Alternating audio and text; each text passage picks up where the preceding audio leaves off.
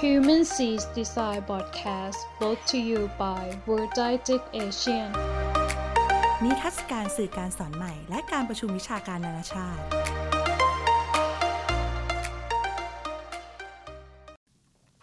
สวัสดีครับ ยินดีต้อนรับสู่ Human C Design Podcast ครับ คุณอยู่กับสกลเชียรวรันยูนะครับ วันนี้ก็เป็นวันแรกที่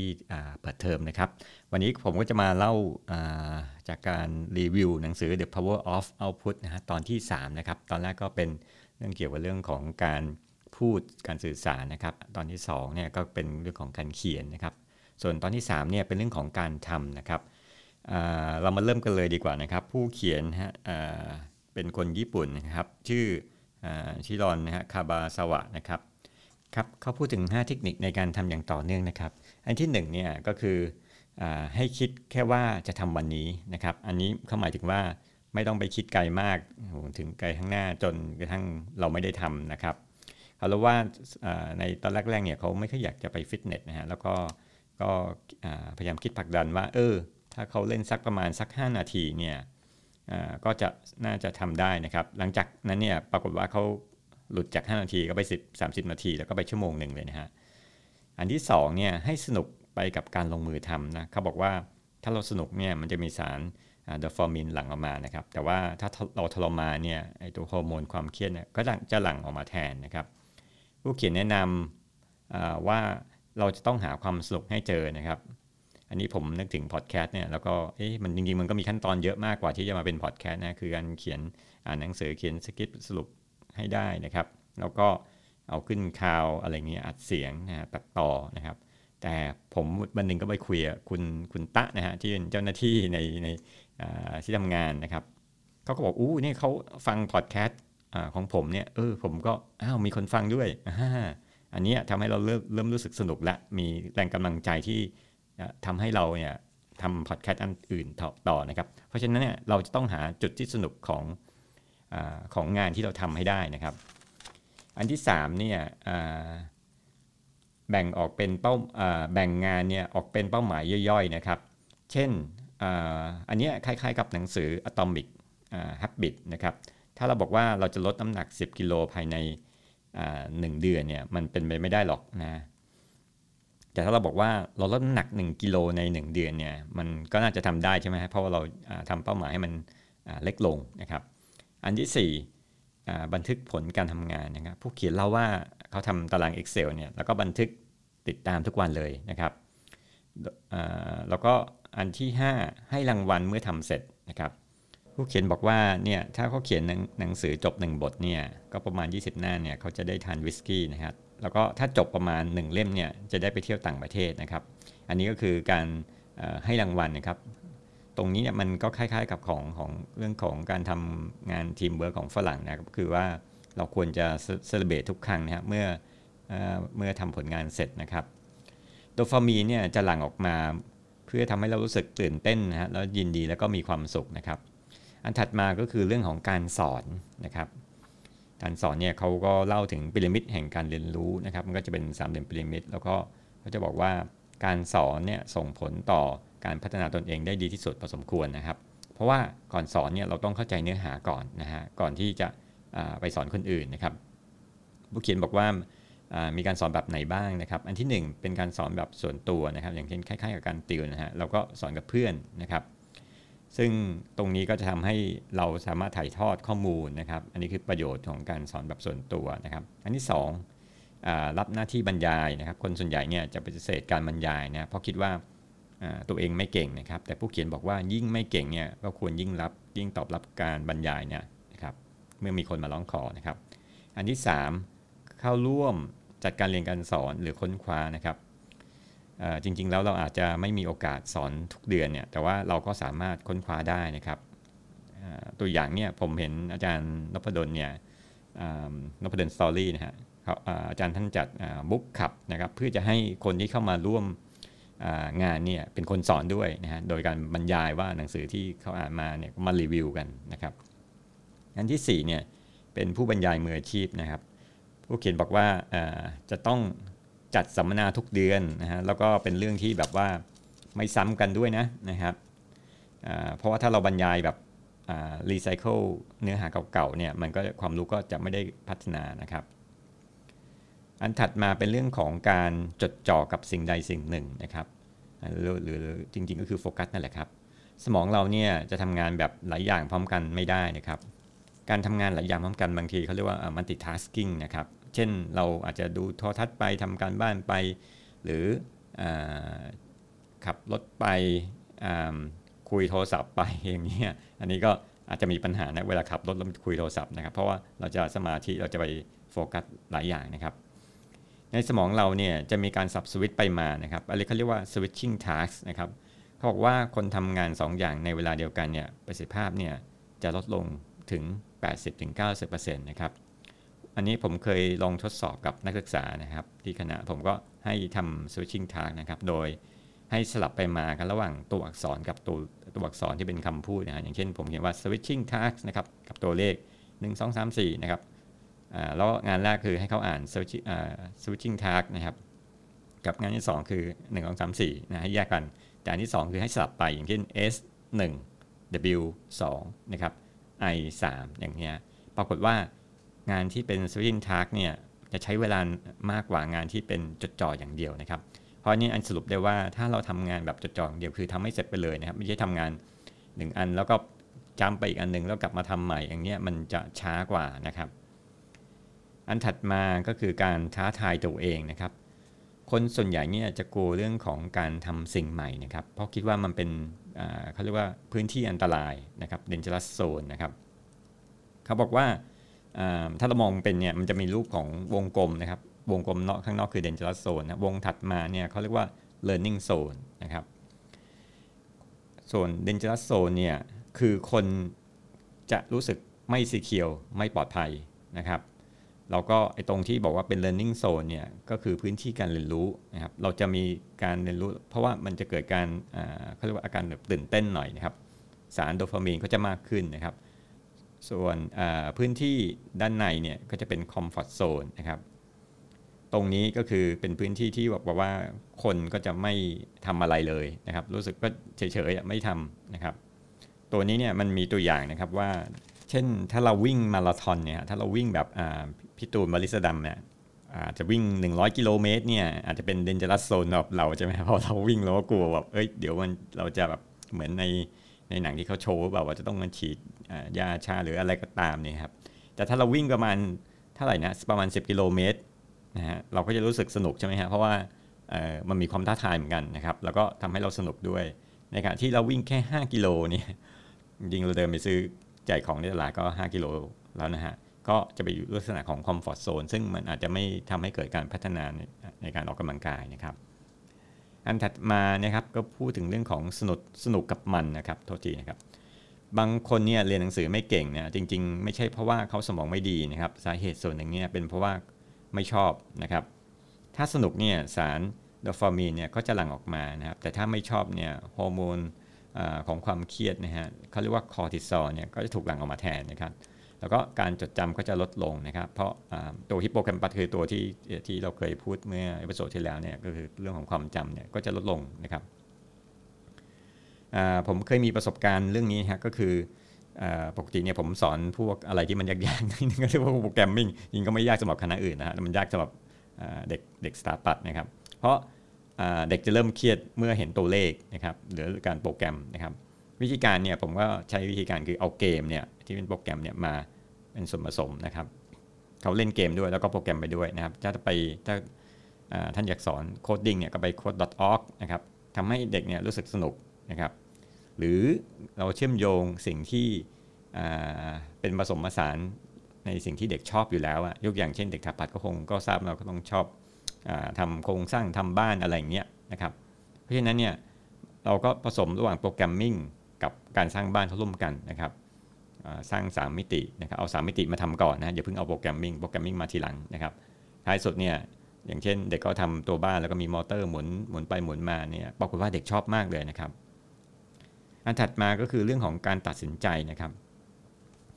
ถ้าเป็นคุณเป็นคนลังเลตัดสินใจไม่ได้สักทีเนี่ยเขาให้ใช้ทฤษฎีชื่อว่า first chess นะครับ chess ที่แปลว่าหมักลุกนะครับ เขาบอกว่าตัวนี้ระหว่างการตัดสินใจ 5 วินาที คือสมมติ5วินาทีแรกเนี่ยเราก็คิดเออเราจะตัดสินใจด้วยเขาเรียกว่าเป็น intuitive เนี่ยมันจะดีกว่าการการตัดสินใจใน 30 30นาทีเนี่ยซึ่งมันอาจจะไม่แตกต่างกันเลยนะเพราะ 30 นาทีเนี่ยมันจะเป็นลักษณะการตัดสินใจด้วยเชิงเหตุผลละเริ่มหา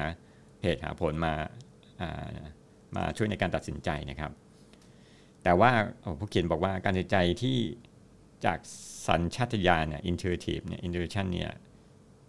ควรจะเป็นคนที่มีผู้เป็นเป็นเหมือนกับเป็นผู้เชี่ยวชาญนะครับ ไม่ใช่เป็นคนที่แบบเออไม่เคยแบบเป็นมือใหม่มาตัดสินใจเนี่ยมันก็อาจจะมีความผิดพลาดได้นะครับอ่าอันถัดมาก็เป็นเรื่องของอ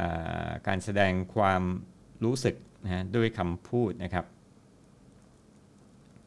บางคนเนี่ยจะอึดอัดหรือเจ็บนะ อดทนนะครับไม่พูดออกมานะครับเขามีการวิจัยว่าเด็กที่ถูกเข็มฉีดยาเนี่ยเราลองโอยโอยหรือเจ็บๆเนี่ยการเจ็บเนี่ยจะน้อยลงกว่ากว่าเด็กเนี่ยที่เงียบๆไม่พูดอะไรเลยนะครับ อันนี้ก็ถ้าท่านเป็นลักษณะที่ว่าเหมือนกับถ้าท่านไม่มีใครที่แบบโอเค ถ้าคุณเจ็บปวดอะไรเนี่ยไม่มีใครระบายเนี่ยวิธีการคือใช้การเขียนช่วยได้นะครับ เขาบอกว่า คนที่เป็นโรคมะเร็งเนี่ยเขียนบอกว่าจะทำให้ตัวเองเปลี่ยนแปลงอย่างไร ถ้าเป็นโรคมะเร็งเนี่ยเขาเขียนภายใน 20 นาทีนะครับ 49%เนี่ยอบอกถึงความคิดที่เปลี่ยนไปนะครับเขาบอกว่าแม้ไม่มีใครให้ปรึกษาเนี่ยแต่เขียนไว้ในสมุดเนี่ยก็เป็นการล้างพิษนะครับ อันถัดมาก็คือการทำให้จบนะครับ เทคนิคนี้ก็คือการตั้งเป้าหมายไว้ มมติว่าเราบอกว่าเราจะทำเขียนหนังสือเล่มนี้ทำคู่มือเนี่ยให้จบนะครับหนึ่งร้อยเปอร์เซ็นต์นะครับจริง ๆ แล้วเนี่ยเขาบอกให้ตั้งเป้าหมายไว้แค่สามสิบเปอร์เซ็นต์ก็พอนะเราค่อยค่อยๆปรับปรุงนะครับ อันนี้เป็นเรื่องจริงเลยนะครับ ผมทำคู่มือให้กับองค์กรหนึ่งนะครับ แล้วก็มันเป็นไม่ได้หรอกให้เขียนจบหนังสือดีๆเนี่ยให้ภายใน 3 สัปดาห์เนี่ยมันเป็นเพราะว่าปกติเนี่ยบางคนเขียนครึ่งปีด้วยซ้ำนะครับ วิธีที่ผมใช้ก็คือว่า ผมรู้ว่าเขียนครั้งแรกมันก็คงไม่ไม่เพอร์เฟกหรอกนะแต่ว่าเราก็เขียนให้มันจบนะครับ หลังจากนั้นเนี่ยเราก็แก้ไขนะครับ แล้วก็ทำดับอันที่2นะครับครับ แล้วก็ทำอีกนะครับ ก็ทำอีกแล้วปรับปรุงอีกนะแล้วดับอันที่3นะครับ ความผิดพลาดมันก็จะน้อยลงเรื่อยๆนะครับ อันนี้ถ้าในภาษาของ Startup ก็คือ MVP นั่นแหละครับ Minimal Viable Product นะครับ อันถัดมาก็คือเรื่องของการเป็นผู้นำนะครับ อันนี้เขาบอกว่าผู้นำเนี่ยควรจะพูดวิสัยทัศน์เนี่ยมากกว่าเป้าหมายนะครับ เพราะวิสัยทัศน์ก็คือการทำเพื่อคนอื่นทำเพื่อสังคมนะครับ เช่นยกตัวอย่างนะครับ ผมมีวิสัยทัศน์ตอนไปช่วยสปอนเซอร์ผมทำอของบริษัทนะครับทำเกี่ยวกับเรื่องทำไงช่วยให้ครูไทยเนี่ยสามารถที่จะทำเวิร์กช็อปได้โดยไม่ต้องมากรุงเทพเพราะถ้ามากรุงเทพเขาต้องมีที่พักค่าใช้จ่ายเสียเงินอะไรต่างๆเนี่ยคนที่อยู่ครูที่อยู่ต่างจังหวัดนะครับ เพราะฉะนั้นเนี่ยเราก็จะหาวิทยากรเก่งๆ มาทำเวิร์กช็อปร่วมกัน แล้วก็ทำ Facebook Live นะครับ แต่อันนี้คือคือเป็นเป็นวิสัยทัศน์ของเรานะครับ แต่ว่าถ้าเป็นเป้าหมายเนี่ยมันจะลงไปมองถึงเรื่องของความเป็นจริง ผลประโยชน์เนี่ยเช่น เราทำได้เพราะว่าเราหวังเงินนะครับ แต่จริงๆแล้วเนี่ยผู้นำนะครับควรจะเลือกวิสัยทัศน์มากกว่าเป้าหมายนะครับ อันถัดมาคือการยิ้มนะครับ คนส่วนมากเนี่ยจะจริงๆ คนไทยเนี่ยยิ้มเก่งอยู่แล้วนะครับเขาบอกว่าเมื่อตอนที่เรายิ้มเนี่ยจะมีสารเคมีเนี่ยสามสามสารเนี่ยหลั่งออกมานะครับอันนั้นอันแรกคือโดฟามีนนะครับอันที่ 2 คือเซโรโทนินนะครับอันที่ 3 คือเอนโดฟินนะครับการยิ้มเนี่ยช่วยให้ให้ความตื่นตระหนกคลายลงนะครับเขาบอกว่าให้ยิ้มภายในเวลาเพียง 10 วินาทีนะครับ แล้วก็มี 8 ข้อดีของการยิ้มนะครับ เช่น การสร้างภูมิคุ้มกันโรค บรรเทาความเครียดนะครับบรรเทาความเจ็บปวด บรรเทาอาการป่วยนะครับทำให้ความจำดีขึ้นนะครับทำให้มีความสุขนะครับเกิดความคิดในแง่บวก แล้วก็อายุยืนด้วย ดีเลยครับเขาบอกว่าออย่างเช่น อันนี้ยกตัวอย่างนะผมผมก็เห็นเห็นพระบางบางรูปเนี่ยก็บอกว่าเวลานั่งสมาธิเนี่ยให้ยิ้มหวานๆไว้นะครับ เพื่อจะให้มีความสุขไม่เครียดในตอนนั่งนะบางคนนั่งสมาธิแบบก็ยังเครียดพอสมควรนะครับ อันถัดมาก็คือเรื่องของการร้องไห้นี่ฮะร้องไห้ก็เป็นความรู้สึกที่เป็นเอาพุทนะครับ ชาวญี่ปุ่นเนี่ยมักจะบอกให้อดทนแล้วก็ห้ามร้องไห้นะครับ แต่การอดทนเนี่ยไม่ร้องไห้เนี่ยจะทำให้เกิดความเครียดสะสมนะครับ เมื่อร้องไห้เนี่ยระบบประสาทเนี่ยซิมพาเทติกเนี่ยจะทำงานนะครับทำให้เมื่อไม่ร้องไห้เท่าทีไม่ไปร้องไห้ระบบนี้ทำงานทำให้เกิดความเครียดนะครับ ดังนั้นเนี่ยแล้วก็เขาบอกอย่างหนึ่งว่าในน้ำตาเนี่ยจะมีฮอร์โมนความเครียดชื่อว่า ACTS นะครับผมก็ไม่รู้ว่ามันคืออะไรนะครับ ถ้าท่านร้องไห้เนี่ยถ้าเราร้องไห้แล้วมีน้ำตาออกมาเนี่ยมันก็จะช่วยทำให้เรามีความสุขหรือสบายใจขึ้นนะครับ แต่ว่าถ้าท่านร้องไห้ไม่เป็นเนี่ยจะทำยังไงนะครับ บางคนไม่เคยร้องไห้เลยในชีวิตนะครับ ก็เขาก็แนะนำให้ไปดูภาพยนตร์นะครับ อย่างเช่น ดีนไมอะไรเงี้ยหรือไททานิกเนี่ยครับอันถัดมาก็คือเรื่องของความโกรธนะครับเขาบอกว่ายิ้มกับร้องไห้เนี่ยเป็นเอาพุทยิ่งทำมากยิ่งดีนะครับ แต่ความโกรธเนี่ยถ้าเราระบายออกมามากเกินไปจะส่งผลเสียนะครับ เช่น เพราะเราโกรธเนี่ยอาจจะเสียเพื่อนนะครับ ถ้าโกรธมากเนี่ยกล้ามเนื้อหัวใจเนี่ยจะตายนะครับ ดังนั้นเนี่ยเราควรควบคุมความโกรธไว้นะครับ เขาบอกว่ามีวิธีการควบคุมความโกรธนะครับ ก็คือการหายใจลึกๆนะครับ วิธีการหายใจเนี่ยจริงๆอันนี้มันคล้ายๆนั่งสมาธินะแต่ว่าเวลามันอาจจะต่างกันนะครับอันแรกเขาบอกว่าหายใจเข้า 5 วินาที แต่ว่าคล้ายๆกันนะคือหายใจเข้าน้อยกว่าหายใจออกนะครับ เวลาหายใจเนี่ยอาจจะนับในใจ 1 2 3 4 5นะครับก็หายใจออก 10 วินาทีนะครับแล้วก็อีก 5 วินาทีออกมาออกเหมือนกันนะครับ เพื่อขับลมออกจากปอดให้หมดนะครับ ก็ไม่ใช่ง่ายนะครับใน15วินาทีเพราะเราลองนับหนึ่งสองสามสี่ห้าเวลาหายใจออกเนี่ยบางทีเราเราก็แบบมันหมดแล้วอะหมดปอดเรียบร้อยแล้ว ก่อน 15 วินาทีด้วยซ้ำนะครับ หายใจแบบ 20 วินาทีทั้งหมดเนี่ยฮะต่อ 1 การหายใจนะก็ลองทำสัก 3 ครั้งนะครับ 3 รอบนะครับ รับรองเลยว่าเขาบอกว่าเเราจะหายโกรธนะฮะอันนี้ลองลองไปทำดูนะ ถ้าโกรธใครก็ลองทำวิธีหายใจลึกๆนะครับายใจเข้า 5 แล้วก็หายใจออก 15 นะครับ แล้วก็ทำ3รอบนะครับ อันถัดไปคือเรื่องการนอนนะครับอันนี้ก็สงสัยเหมือนกันการนอนนี่มันเกี่ยวอะไรกับเอาพุทนะครับ แต่เขาบอกว่าถ้านอนไม่พอเนี่ยจะทำให้เป็นมะเร็งถึง 6 เท่าโรคหวัด 3 เท่านะครับ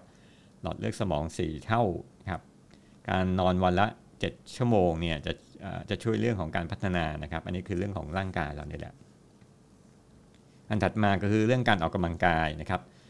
สมัยก่อนเนี่ยนักภาษาวิชาเชื่อว่าเซลล์ประสาทเนี่ยจะไม่มีวันเพิ่มขึ้นนะมีแต่ลดลงนะเหมือนว่ามันก็เหมือนว่าเราจะเริ่มสมองเสื่อมลงเรื่อยๆนะครับ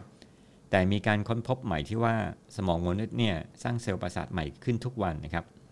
แล้วก็สิ่งที่จำเป็นต่อการสร้างเซลล์ประสาทชื่อว่า BDNF หรือโปรตีนตัวนี้เนี่ยจะเพิ่มขึ้นได้จาก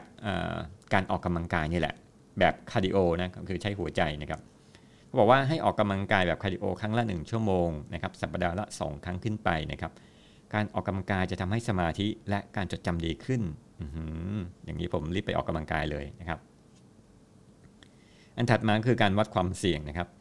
มันมีทฤษฎีของไฮน์ริชนะครับคือการป้องกันไม่ให้เกิดอุบัติเหตุใหญ่นะครับ อันนี้ก็ผมว่าดีนะครับ อันนี้อาจจะใช้กับทางกายศาสตร์หรือว่า human factor ต่างๆนะครับ เขาบอกว่าอัตราส่วนของอุบัติเหตุก็คือ 1 ต่อ 29 ต่อ 300 นะครับ อันที่ 1 ก็คือการเจ็บสาหัส เจ็บสาหัสอย่างเช่นรถชนอุบัติเหตุเนี่ยคือเจ็บสาหัส อัน29คือเล็กน้อยอย่างเช่นล้มลงอะไรเงี้ย อันที่ 300 คือเฉียดนะครับ อันที่ 300เนี่ยจะเยอะมากนะครับ เพราะฉะนั้นเนี่ยวิธีการป้องกันอุบัติเหตุคือว่า 1 ตัวของ Input นะครับเขาให้รวบรวมเหตุการณ์ที่เฉียดเฉียดมาทั้งหมดนะครับยกอย่างเช่นคุณ อะไรเนี่ยไม่สวมหมวกกันน็อกขณะขับมอเตอร์ไซค์อย่างเงี้ยแล้วก็ขับอาจจะเฉียดคนนู้นคนนี้หรือเฉียดเสาไฟฟ้าหรืออะไรเงี้ยก็คือรวบรวมมาให้หมดอินพุตนะครับอันถัดมาคือเอาพุตนะฮะเข้าใจสถานการณ์แล้วสรุปผลนะครับ ว่ามันเกิดจากอะไรนะครับ อย่างเช่น ลืมใส่หมวกกันน็อกหรือเปล่าอะไรอย่างเงี้ยหรืออมองเผลอเหม่อลอยนะครับ หลังจากนั้นเนี่ย feedback ก็คือวิเคราะห์หาสาเหตุนะครับ แล้วก็ดูนะครับ ก็คือหาทางป้องกันนะครับ อันถัดมานี่คือเรื่องของบริหารเวลานะครับเขาบอกว่าทำ output ในเวลา 15นาทีนะครับ เช่นเราควรจะมีสมาธิจดจ่อ 15 นาทีนะครับยกอย่างเช่นเราอ่านอ่านหนังสือ 15 นาทีเนี่ย มันก็จะดีกว่าการอ่านหนังสือ 60 นาที แล้วไม่มีสมาธินะครับแล้วก็ใช้เวลาว่างให้เป็นประโยชน์นะครับ สมมุติว่าเราจะอ่านหนังสือเนี่ยเอ๊ะเราจะบอกจะอ่านตรงไหน ผมไม่มีเวลาอ่านหนังสือเลยแต่ละวันนะครับ เวลาที่ว่างเนี่ย อย่างเช่นเรานั่งรอรถไฟนะครับนั่งรถไฟโทษทีนะหรือว่ายืนรอหรือว่ารอการประชุมเนี่ยเราก็มีเวลาว่างแล้วนะครับพกหนังสือติดตัวไว้นะครับ อันที่ 3 ใช้สมาร์ทโฟนให้เป็น output บ้างนะครับ คนส่วนใหญ่เนี่ยใช้สมาร์ทโฟนเป็น input นะเช่นหาข้อมูลดู Facebook นะครับดูครับแต่ว่าถ้าเราใช้เป็นเอาพุตนะฮะเช่นเราใช้ในการรีวิวภาพยนตร์เนี่ยสักสามบรรทัดเนี่ยในเวลา5นาทีเนี่ยมันก็จะทำให้เราบริหารเวลาได้ดีนะครับ ถ้าลองวิธีทำเอาพุตไม่สำเร็จเนี่ยเพราะไม่มีเวลาเนี่ยก็ให้ลดอินพุตลงนะครับ เช่นเราอ่านหนังสือเดือนละ 3 เล่มแล้วไม่ได้เนี่ยก็ให้ลดเหลือประมาณ 1 เล่มก็ได้นะครับ แต่ไปเพิ่มเอาพุตแทนนะครับ เช่นเอามาเขียนเยอะๆแทนนะครับ อันถัดมาก็พูดถึงเรื่องของ 7 วิธีในการฝึกทักษะในการทำเอาพุตนะครับอันที่ 1 ได้แก่การเขียนบันทึกประจำวันนะครับ ก็ให้เขียนในแง่บวกนะครับผ่อนคลายความแล้วมันมีประโยชน์ในการผ่อนคลายความเครียดนะครับ ทำความเข้าใจกับตนเองนะครับสำรวจว่าอยากจะเขียนเรื่องอะไร อย่างเช่น เขียนว่าตัวเองอออะไรนะอาจจะโกรธง่ายอะไรเงี้ยก็คืออันนี้คือเขียนไดอารี่ตัวเองนั่นแหละครับ แล้วก็มีความสุขนะครับ แล้วก็ค้นพบเรื่องที่สนุกนะครับ เช่นวันนี้ประชุมแล้วมีอะไรที่สนุกแล้วก็เขียนออกมานะครับ อันนี้ควรใช้เวลาประมาณ 5-10 นาทีนะครับ อันที่ 2 ให้จดบันทึกเกี่ยวกับสุขภาพนะครับ ทั้งเรื่องของน้ำหนักความรู้สึกนะครับชั่วโมงนอน อันนี้ 3 เขียนรีวิวหนังสือนะครับเราก็นี้ตัวนี้เราก็อาจจะอ่านหนังสือนะครับ แล้วก็มันจะมีรูปแบบ format คือว่าก่อนอ่านเนี่ยเราคาดหวังยังไงครับ แล้วก็เรื่องที่ค้นพบเราเจออะไรบ้างนะครับ แล้วก็เราจะไปพัฒนายังไงก็คือ to do นะก็มี 3 อย่างคือ before แล้วก็เรื่องที่ค้นพบแล้วก็ to do นะครับ อันที่ 4 เผยแพร่ข้อมูลนะครับ อันนี้ก็ทำให้เราเห็นผล feedback นะครับ พัฒนาการเขียนบทความแล้วก็ตื่นเต้นนะครับแล้วได้ข้อมูลมากที่เข้าหาเรานะครับ อันที่ 5 เขียนลงโซเชียลมีเดียนะครับอันนี้พูดถึงว่าต้องจัดการข้อมูลนะครับ อันไหนที่ควรเผยแพร่ไม่ควรเผยแพร่อย่างเช่นอะไรนะเรื่องของอายุอะไรอาจจะไม่จำเป็นต้องเผยแพร่ก็ได้นะครับ 2. โพสต์ข้อมูลที่ว่าใครใครอ่าน แล้วไม่ทำให้เราขายหน้านะครับ อันที่ 3 เปิดเผยชื่อจริงและใบหน้า อันนี้คือข้อดีว่าบางทีคนอาจจะเรียกเราไปบรรยายอะไรเงี้ยก็อันนี้ข้อดีนะครับ อันที่ 4 สนุกกับการมีปฏิสัมพันธ์นะครับปฏิสัมพันธ์คือว่าเราโพสต์แล้วคุยโต้ตอบกับทางคนที่คอมเมนต์มานะครับอันที่ 5 โพสต์ทุกวันนะครับ อันถัดมาคืออการเขียนบล็อกนะครับผู้ผู้เขียนก็บอกว่ามันมีกฎนะฮะกฎคือ 100 300 1,000นะครับถ้า 100เนี่ย เราเขียนได้ 100 ครั้งเนี่ยมันก็จะมีแฟนคลับ ถ้าเรามี 300 บทความเนี่ยเราก็จะหาได้ง่ายใน Search Engine นะครับ ถ้ามี 1,000 บทความเนี่ยก็จะเป็นบล็อกที่ดีนะครับ อันนี้ไม่รู้จริงหรือเปล่านะแต่ว่าลองทำดูนะครับสูตรของเขานะครับ อันที่7เขียนเกี่ยวกับงานอดิเรกนะครับครับอันนี้พูดถึงว่าให้เราเขียนในเรื่องที่ถนัดนะครับโอเคนะครับ วันนี้ก็ค่อนข้างจะยาวพอสมควรนะครับถ้าผมสรุปว่ามันเล่มหนังสือเล่มนี้เนี่ยแตกต่างยังไงกับอะตอมิก ทัพ habit นะครับ คือ 1 มันมีสิ่งที่เหมือนกันนะครับ เช่นทำทีละน้อยนะครับทำทุกวันนะครับ แล้วก็มี feedback นะครับจดแล้วก็มีเรื่องของการจดบันทึกนะครับ ส่วนที่ต่างกันก็คือว่าในในในเล่มนี้มันจะมี detail ค่อนข้างจะเยอะมากนะครับ อันนี้อาจจะต้องอผู้ฟังอาจจะต้องไปอ่านเพิ่มเติมนะครับ เพราะว่าผมคงเล่าไม่หมดนะฮะถ้าเล่าหมดมันก็คงใช้เวลานานกว่านี้นะครับ ก็ ถ้ามีอะไรก็สามารถเขียนคอมเมนต์ใน Facebook แฟนเพจได้ครับ UMNC Design ครับ สวัสดีครับ